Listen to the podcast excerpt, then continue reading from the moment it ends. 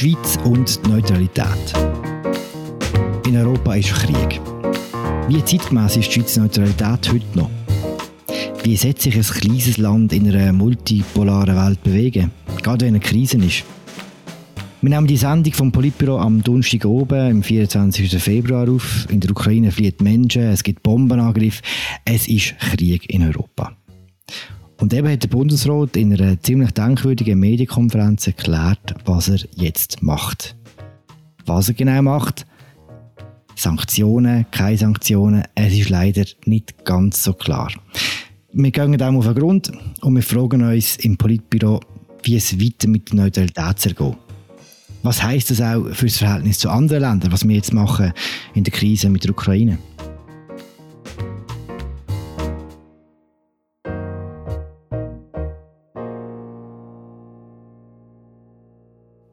Und damit herzlich willkommen. Mein Name ist Philipp Loser und mir zugeschaltet sind Markus Häfliger im Medienzentrum vom Bundeshaus in Bern und Raffaela Birrer in Zürich. Hallo zusammen. Hallo zusammen. Hallo miteinander. Wir fangen mit unserem Bundespräsidenten an, der Ignazio Gassis. Der hat am Donnerstagnachmittag etwas vorgelesen und dann hat er weiter müssen. Wir hören mal rein, was er gesagt hat. Mit seiner militärischen Intervention hat Russland das Völkerrecht massiv verletzt. Russland hat namentlich gegen das völkerrechtlich verankerte Gewaltverbot und gegen das Prinzip der territorialen Integrität der Staaten verstoßen. Die gestern erlassenen Sanktionen der EU sollen in Form von Umgehungsverhinderungsmaßnahmen integriert werden. Einzelne Maßnahmen werden verschärft, im Besonderen im Finanzbereich. Merci, Monsieur le Président de la Confédération. Nous prenons quelques minutes maintenant pour faire le changement que je vous ai annoncé tout à l'heure. Also, bevor wir jetzt das Desaster von einer Pressekonferenz aufarbeiten, könnt ihr mir sagen, wo der Bundespräsident annehmen müssen so dringend und warum hat er keine Fragen von den Journalistinnen und Journalisten beantworten der Bundesratssprecher Simonazzi hat gesagt, der Bundespräsident müsse nachher gerade an einer Konferenz von der USZD, darum können er keine Fragen beantworten. Es sind dann einfach zur Beantwortung von diesen Fragen sind etwa sechs oder sieben hochrangige Beamte von verschiedenen Departementen geguckt, also vom EDA bis zum stellvertretenden Geheimdienstchef und die haben dann Fragen müssen beantworten zu Beschlüssen, die sie nicht selber gefällt haben vorher. Und es ist extrem lang gegangen. Also vielleicht so gesagt, ich bin seit fast 20 Jahren Bundeshausjournalist und das ist eine von der äh, schwierigsten Pressekonferenzen die ich erlebt habe in diesen 20 Jahren. Schwierig darum, weil man das Gefühl hatte, dass teilweise involvierte ähm, Beamte selber nicht ganz sicher sind oder es zumindest einfach nicht haben können überbringen, was denn jetzt neu soll gelten. Also übernimmt jetzt die Schweiz die Sanktionen von der EU? Übernimmt sie nur gewisse Sanktionen? Wenn ja, warum? Und wie setzt sie die nachher konkret um? Also da hat es unzählige Fragen von verschiedenen Journalisten gebraucht, bis da mal ein bisschen Klarheit gekommen ist. Aber ich befürchte, die komplette Klarheit, die herrscht noch nicht. Können wir denn sagen, was man jetzt genau herausgefunden hat? Was für Sanktionen hat die Schweiz nach dem kriegerischen Überfall von Russland auf die Ukraine, anders kann man es nicht nennen, beschlossen? Welche Sanktionen hat sie nicht beschlossen? Wir haben nach der Pressekonferenz auch noch mit dem Erwin Bollinger reden. Das ist der Sanktionschef im äh, Departement vom Wirtschaftsminister Pamela. Und nachher glaube ich, ich glaube es, ist mir einigermaßen klar. Sie redet konsequent nur so, dass sie davon reden, wir wollen verhindern, dass die EU und die US-Sanktionen über die Schweiz umgangen werden. Sie reden konsequent nicht davon, dass sie eigene Sanktionen beschlossen haben.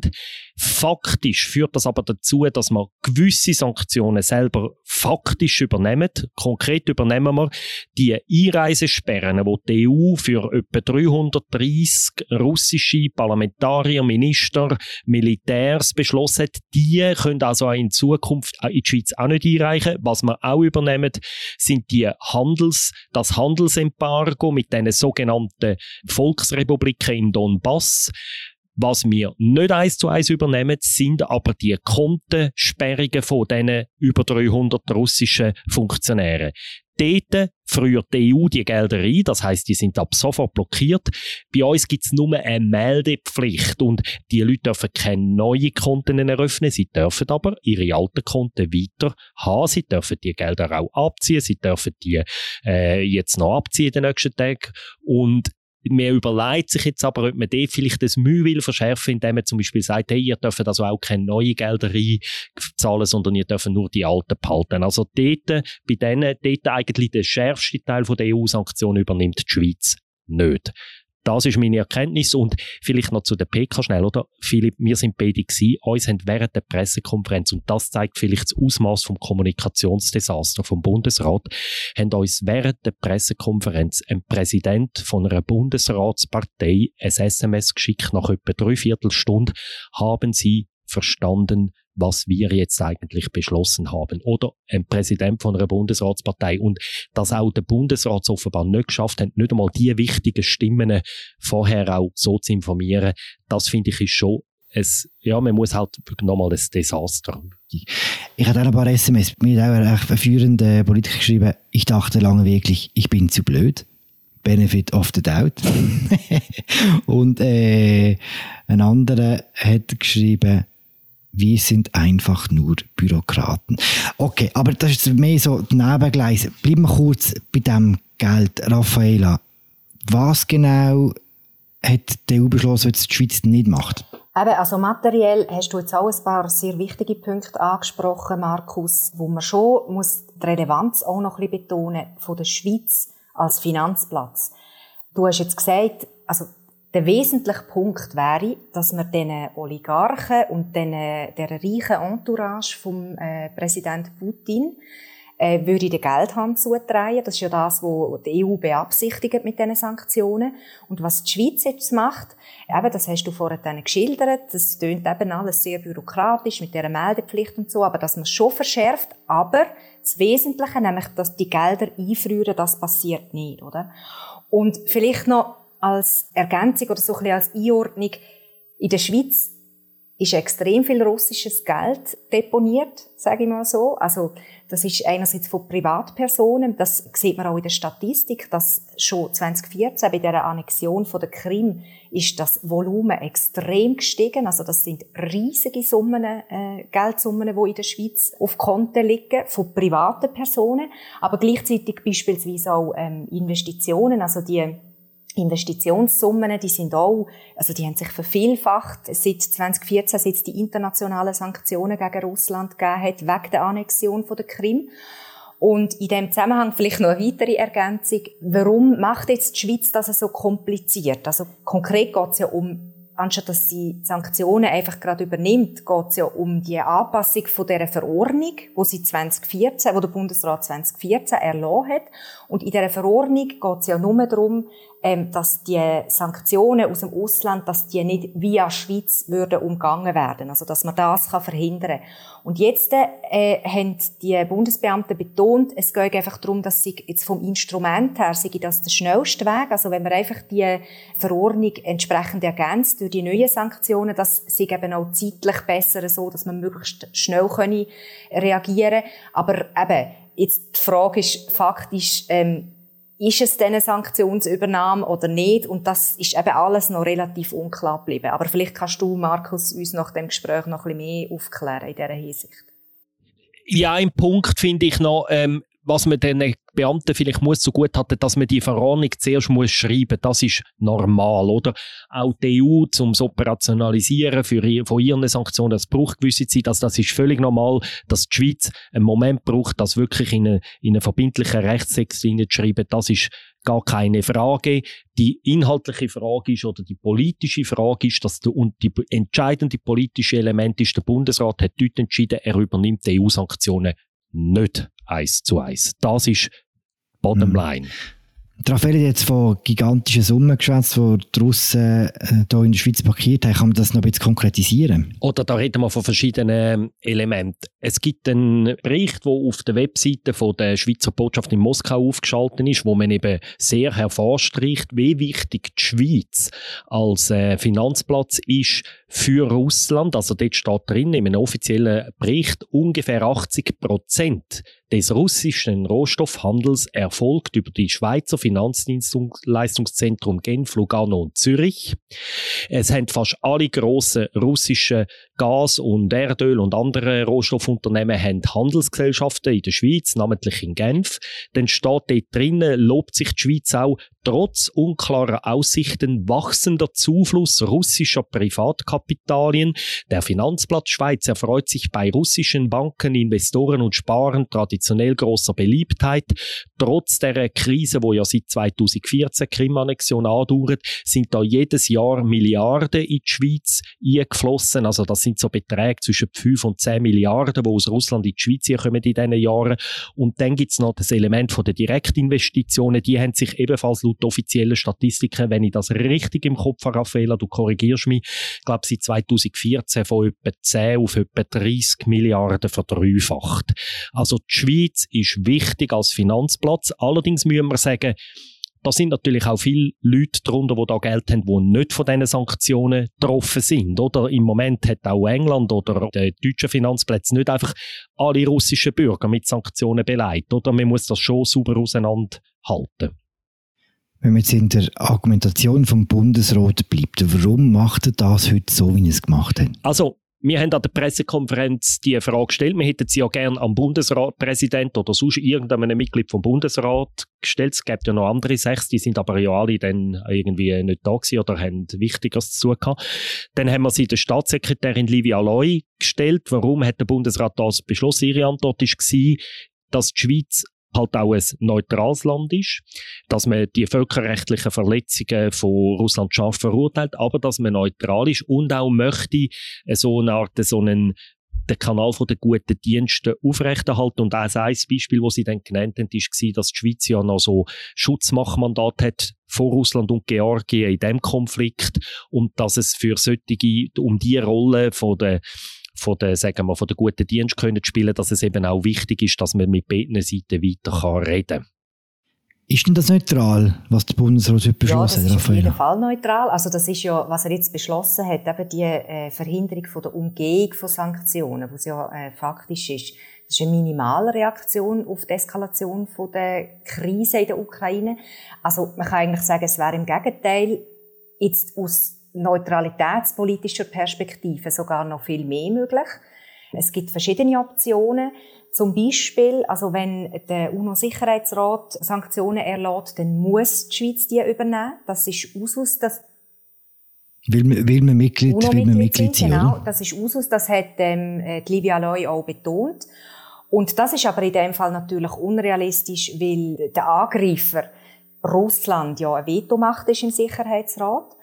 Und dann kommt eben das zum Zug, wo jetzt spezifisch passiert ist, nämlich, dass die wichtigsten Handelspartner von der Schweiz, also namentlich die EU, die USA, Großbritannien, dass die Sanktionen erlösen und dann kann die Schweiz die übernehmen.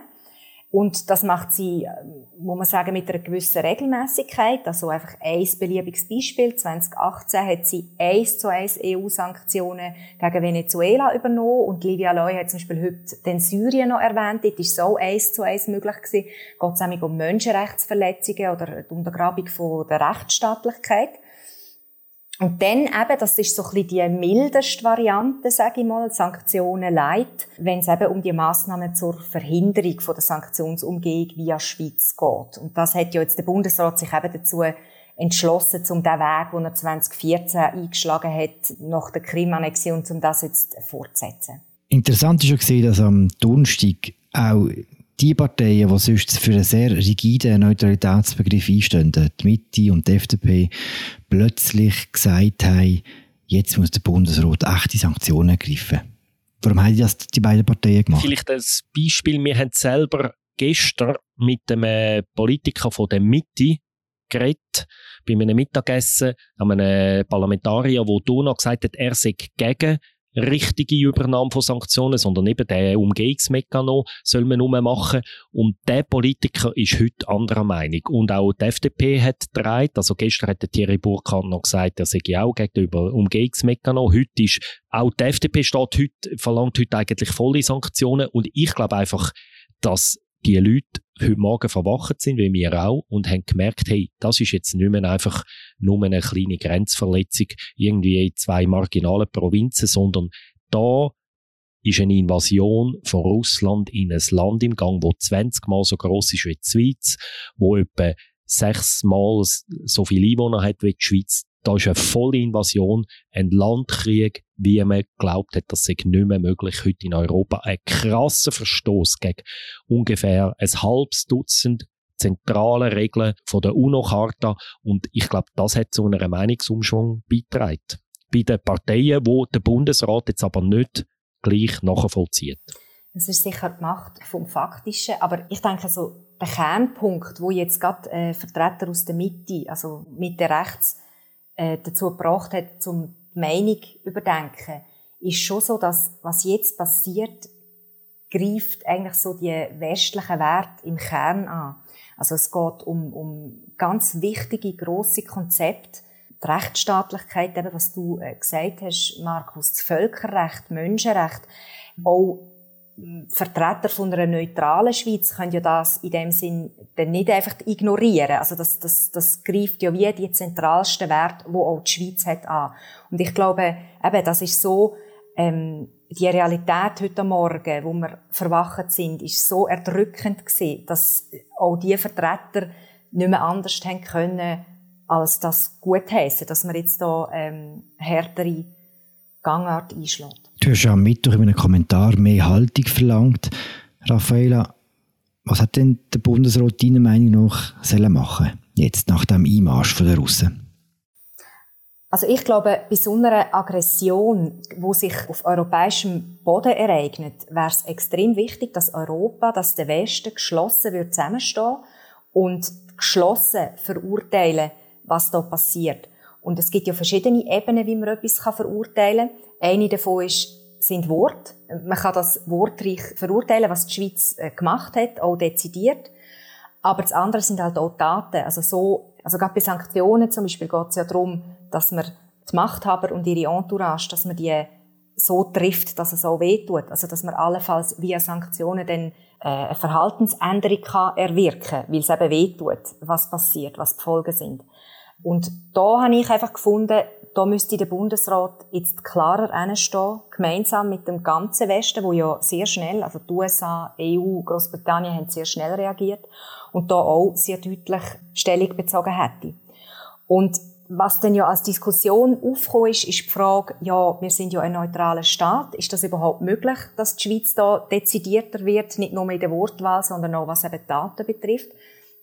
Und da bin ich klar der Meinung, dass das möglich ist, also gerade auch aus neutralitätspolitischer äh, Perspektive. Weil, das werden wir vielleicht nachher noch besprechen, es gibt ja einen Unterschied zwischen Neutralitätsrecht und Neutralitätspolitik. Und das Recht, das ist eigentlich, also das ist eigentlich ein Punkt, nämlich, dass wir nicht militärisch uns an so Konflikt und Krieg beteiligen. Aber die Neutralitätspolitik, die unterliegt einem rechten Wandel und das ist immer eine Frage der Interpretation, wie weit dass das geht. Und da gäbe es durchaus Spielraum, um eben bei so krassen Völkerrechtsverstößen zu sagen, wir handeln auch nach dem und es wäre mit unserer Neutralität noch vereinbar. Und dann denkt es mir, es ist ein sehr eindeutiger Fall. Also, manchmal gibt es ja die diffusen Konflikte, wo man eigentlich gar nicht mehr so genau weiß, wer hat angefangen, wer hat das erste Mal geschossen und dass es dann so wechselseitig ist. Und da ist es ja ganz klar, es ist eine einseitige Aggression von Seiten von Russland und ein Land auf dem europäischen Boden wird angegriffen. Und ein Konzept von der Neutralität wäre ja auch in so einem komplexeren Fall, dass die Schweiz so ein bisschen eine Äquidistanz halten also gegen beide Seiten so den gleichen Abstand. Und da ist es eben so eindeutig, wer hat angefangen quasi, dass das Konzept wie hinfällig ist. Und jetzt komme ich noch zum entscheidenden Punkt. Wichtig finde ich im Zusammenhang mit der Neutralität, dass sie immer einer Güterabwägung muss unterliegen.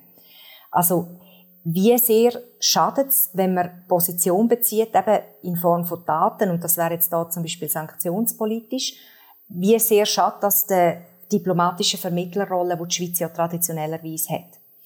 Und dort bin ich einfach der dezidierten Ansicht, dass die Schweiz ist eine neutrale Vermittlerin. Sie hat sich da grosse Verdienste gemacht in dieser Rolle. Und das ist auch etwas sehr Wertvolles, die guten Dienste äh, von der Schweiz. Das darf man nicht einfach so über den Haufen rühren. Aber es gibt Grenzen auch für eine neutrale Vermittlerin und die liegen meines Erachtens dort, wo ihre eigenen, also ihre ureigensten Werte verletzt werden. Und das ist ja in dem Fall so.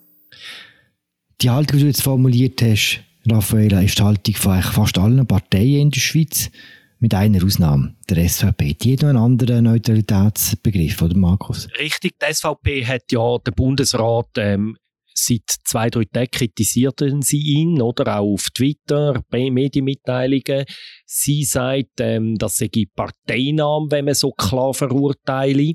Sie ist auch strikt gegen Sanktionen. Ich glaube, das höchste der Gefühle ist noch so der Umgehungsmechanismus für sie, wo sich bereit sind mitzutragen. Also sie sind da auf einer anderen Linie und sie haben auch angekündigt, dass sie am Freitag ähm, werden, also das ist an dem Tag, wo das Politbüro ausgestrahlt wird, noch eine Pressekonferenz machen, wo sie ihre Sichtweise darstellen die Haltung, muss man sagen, ist ja auch nicht ganz widerspruchsfrei, weil gerade äh, die SVP beruft sich ja sehr viel darauf, dass die Schweiz ein souveränes Land ist, dass die Souveränität über allem steht. Und das kollidiert jetzt doch relativ stark damit, dass sie findet, die Schweiz muss keine Haltung dazu haben, gegen aussen, dass ein souveränes Land angegriffen wird in Europa. Können wir schnell eine kleine Klammer machen? Warum sitzt eigentlich in der SVP, der Partei der strammsten Antikommunisten, die letzten Putin-Versteher? Könnt ihr mir das erklären? Was ich total spannend finde, ist, der wichtigste Außenpolitiker der SVP ist der Roger Köppel. Er sitzt in der Außenpolitischen Kommission von der SVP, ist die grösste Bundesratspartei. Mit dem sagt seine Partei, der Köppel ist wichtig. Das ist unser außenpolitischer Sprecher. Sie schicken ihn auch immer als Mikrofon in diesen Fragen im Nationalrat. Er ist der wichtigste Außenpolitiker. Ich habe heute Morgen, nein, gestern Abend, ein paar Stunden vor einem vollen Angriff der Russen Weltwoche Daily gelost. Und das ist es, finde ich, doch ein bemerkenswertes Zeitdokument. Wie der Roger Köppel dort einseitig die Ukraine als dysfunktionalen Staat bezeichnet. Er übernimmt eins zu eins Position von Moskau, von Putin. Er stellt ihn als Opfer namentlich von deutschen Journalisten dran. Er bezeichnet deutsche Journalisten als Kriegsgurgel. Es gibt in einer halben Stunde kein einziges Wort von der Kritik an den Russen, ein Haufen Kritik an Ukraine. Und das finde ich ist für eine Partei, Natürlich dürfte Herr Köppel das, er ist nicht die Regierung aber er ist der wichtigste außenpolitisch und eine Partei, die uns am Freitag will erklären wie die Schweiz neutral müsse sein, so einem Konflikt. Wenn ihren wichtigsten Außenpolitiker, der gleichzeitig so krass Position für den Aggressor einnimmt, finde ich das ziemlich bemerkenswert. Und warum sie das sind, das finde ich ist ähm, eine der grossen Fragen der Gegenwart. Ich, ich weiß es nicht, ehrlich gesagt. Ich weiß es nicht, das nimmt mich Wunder. Ein Thema, das SVP am Freitag äh, aufs Tapet bringt, ist die Kandidatur von der Schweiz im UNO-Sicherheitsrat. Sie argumentiert, dass man als Land, wo eigentlich neutral ist, nicht in den Sicherheitsrat gehen sollte. Jetzt im aktuellen Fall hat ja du noch schon über die Ukraine äh, geschwätzt und es wäre dann schon so, dass die Schweiz dort drinnen sitzt und über den Krieg mitentscheidet. Oder sehe ich das falsch? Also ich finde, man muss der SVP jetzt gut halten, dass sie die Debatte jetzt noch ein bisschen eröffnet und überhaupt führen in der Schweiz. Weil es ist ja schon so, dass der Zeitpunkt, wo wir jetzt hier kandidieren und in den Sicherheitsrat rein möchten, einigermaßen kritisch ist. Also jetzt mit der äh, Eskalation, die es gibt und der allgemein weltpolitisch sehr angespannten Lage. Also es ist sicher auch schon friedlicher auf der Welt. Und von dem her hat das schon macht das sicher Sinn, dass man das jetzt breiter diskutiert. Also es wird ja auch Thema sein ähm, in der Session, in der Frühlingssession von der Räte. Und dort hat man es allerdings von der Debatte her stark abgekürzt, sodass dort gar nicht wirklich eine längere Debatte stattfinden. Problematik ist auch ein bisschen, dass das Ganze, die Kandidatur, ist natürlich von langer Hand geplant, das ist alles schon lange vorbereitet und es wird aber jetzt sehr virulent. Es geht darum, äh, im Juni wird ja dann das bestimmt, ob die Schweiz nicht reinkommt, äh, dass das wirklich eben zu einem kritischen Zeitpunkt ist. Jetzt hast du gefragt, ob das denn irgendwie ein Problem könnte werden mit der Neutralität der Schweiz. Also Experten sagen, die sich gut in diesen rechtlichen Fragen zur Neutralität auskennen, dass das keine Gefahr ist für die Schweizer Neutralität. Und zwar aus mehreren Gründen. Einerseits ist es so, dass die Schweiz schon heute muss äh, Resolutionen vom Sicherheitsrat umsetzen und Sanktionen muss mittragen. Das ist ja das, was ich vorher gesagt habe. Also sie ist schon jetzt äh, strukturell und institutionell eingebunden. Und dann ist es ja so auch von der Rolle vom Sicherheitsrat her dass der Sicherheitsrat sicher keinen Krieg anzettelt. Also er tut ja nicht irgendwie bestimmen, wenn das gewisse Grossmächte aufeinander losgehen, sondern im Gegenteil. Es geht ja eigentlich darum, zum Krieg und Konflikt zu verhindern und dass man friedliche Lösungen findet für, für schwelende Konflikte. Und es hat schon diverse weitere neutrale Staaten gegeben, die Einsätze genommen haben, temporär in den Sicherheitsrat als, als nicht ständiges Mitglied. Also insofern, das sind so ein paar Gründe, die, die aufzeigen, dass es mit der Neutralität von der Schweiz nicht kollidiert. Man kann aber schon einwenden und da sind sicher auch so Bedenken, wo die SVP hat, nicht nur unberechtigt. Man muss Position beziehen im Sicherheitsrat. Also ich habe ein Interview gemacht mit dem Völkerrechtsprofessor Oliver Dickelmann die Woche, wo sagt ja, auch wenn man sich enthaltet mal in einer Frage, das kann man natürlich, nimmt man eben unter Umständen auch Position durch die Enthaltung und das kann tatsächlich möglicherweise in einzelnen Fragen zu Problemen führen. Das ist nicht ausgeschlossen. Also es kann darum auch unter Umständen halt schon einmal davon führen, dass man jemanden vor den Kopf stößt, wo vielleicht in einem Bereich dann sagen wir auch einen Kommunikationskanal zugeht. Das ist eine Güterabwägung wie in all diesen Fragen, oder, wo man nimmt. Und es ist schon noch interessant, oder, das Projekt Sicherheitsrat, das hat noch Micheline Galmire angestoßen im Jahr 2011, also vor über zehn Jahren, die vorvorletzte Außenministerin. Und es ist einfach da schon eine andere Welt gewesen. Und ich die Frage ist schon, oder würde das Parlament, die Mehrheit der Parteien das heute noch stützen? Jetzt gibt es fast keinen Weg mehr zurück, oder? Die Wahl ist im Anfang äh, Juni. Wir sind die einzige Kandidatin für den Sitz. Also, wenn die Schweiz jetzt noch würde, äh, Hinterschied raus, das wäre sehr schwierig. Aber es, man kann sich schon die Frage stellen, nicht namentlich auch in der FDP-Mitte, ob es heute noch eine Mehrheit gäbe für, für die Kandidatur, wenn man heute müsste wirklich darüber entscheiden müsste. Mhm. Du hast jetzt einen wichtigen Punkt angesprochen, Markus. Du hast gesagt, ja, wenn es ganz kritisch wird, kann man sich ja dann sonst auch enthalten.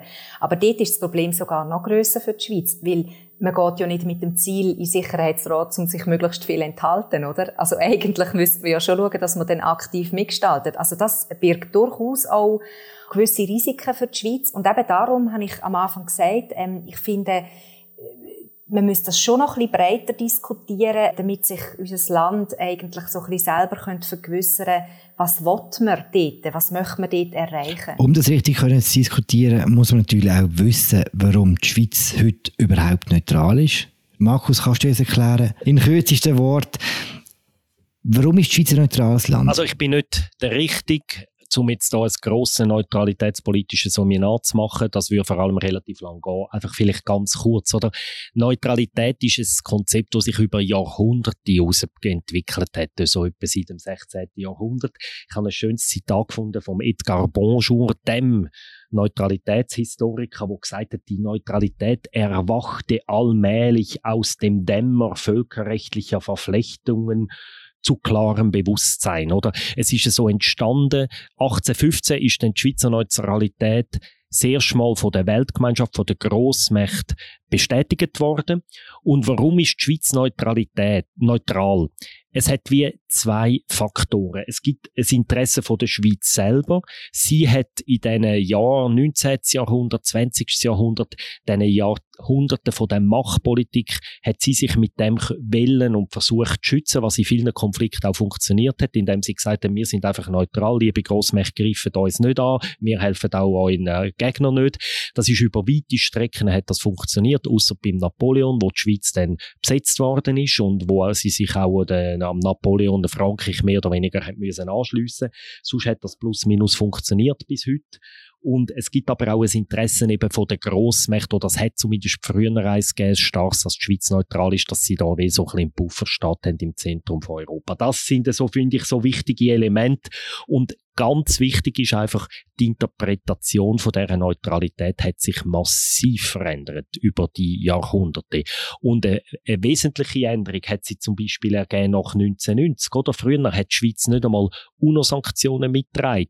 Und da hat man irgendwann gemerkt, das können wir nicht mehr halten heute. Also Beispiel Apartheid Südafrika hat die Schweiz nicht mitgemacht, weil sie gesagt haben, wir sind neutral. Oder irgendwann hat man gemerkt, bei krassen Völkerrechtsverstoß, wenn man da als Neutrale nicht mitmacht, bei den Sanktionen, dann nimmt man im Prinzip Partei auch für den Täter.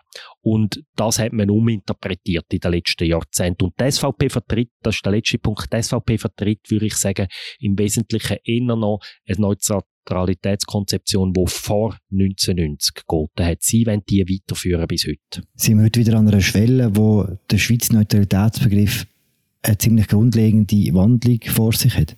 Also er sollte.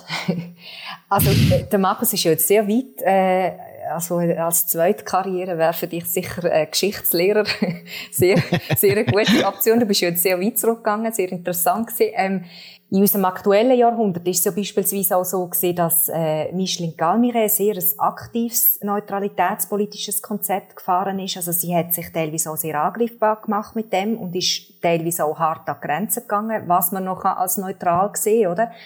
Und seitdem, aber auch seit ihrer Amtszeit, ist ja die Welt neu viel komplexer geworden. Du hast es eingangs gesagt, Philipp, es ist eine multipolare Welt heute. Es ist nicht mehr so einfach Ost und West, sondern es gibt ganz viele verschiedene Player.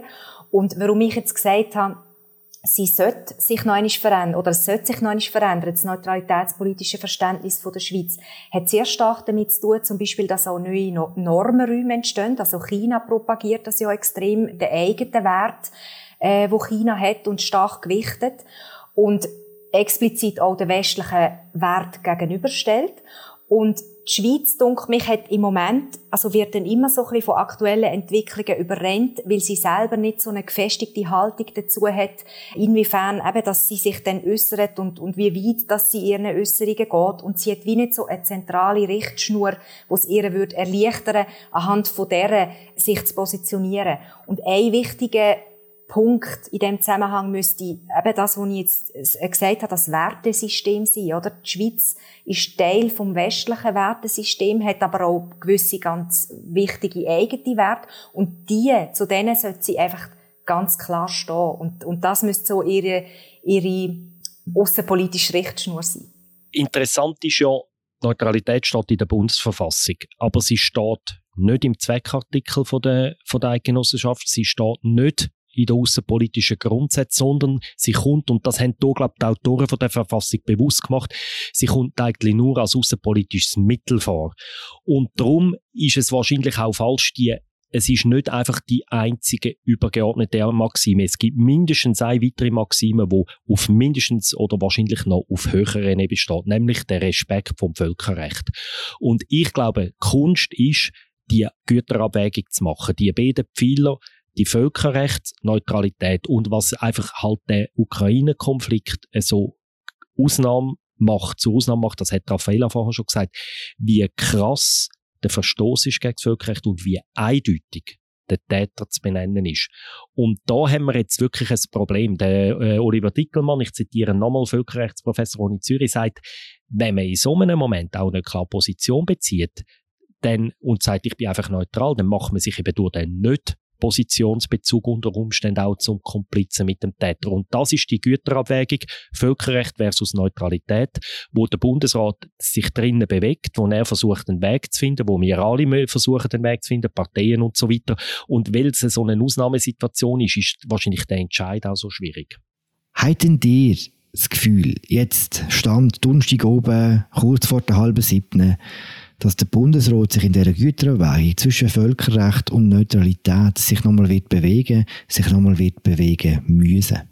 Ich glaube, dass er in den nächsten Wochen könnte auch unter internationalen Druck kommen, sich zu bewegen. Über das haben wir jetzt gar noch nicht geredet, oder?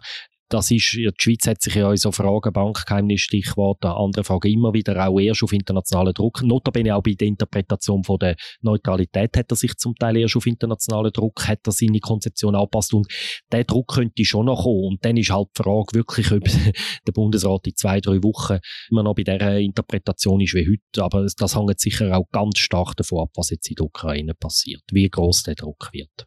Ja, es ist so eine volatile Situation, das kann man schlicht nicht sagen, was jetzt alles wird, nur schon in den nächsten Tagen, also in den nächsten Stunden passieren. Und man hat ja gemerkt auch, dass der Bundesrat heute Morgen eine außerordentliche Sitzung gemacht hat. Auch das ist ein einigermaßen spezieller Vorgang gewesen, weil er hat ja gestern gerade eine Sitzung gehabt und eigentlich dort das Ganze schon diskutiert und ist dann wie zum Schluss gekommen, okay, das längert nicht. Auf was wir uns gestern geeinigt haben, man muss noch weitergehen. Also das äh, unterliegt jetzt einer äh, stetigen Prüfung, kann man sagen. Es ist einfach zu hoffen, dass er für ein nächstes Mal, wenn es darum geht, um dann weiterreichende Massnahmen zu verkünden, dass er noch ein bisschen an seinem Kommunikationskonzept schafft zum, so Klammern zum Anfang machen. Merci, Monsieur le Président de la Confédération. Nous prenons quelques minutes maintenant pour faire le changement. Wunderbar, ich würde sagen, mit dem lassen wir es bewenden. Wir sehen uns wieder bei der nächsten PK im Bundesmedienzentrum. Ich freue mich darauf. Markus Häfer in Bern, Raffaella Birrer in Zürich. Ich heiße Philipp Loser und das war unsere aktuelle Folge vom Politbüro zum Schweizer Neutralitäts Begriff und zur Krise, zum Krieg in der Ukraine. Danke fürs Zuhören. Wir hören uns in zwei Wochen wieder. Bis bald. Ciao zusammen.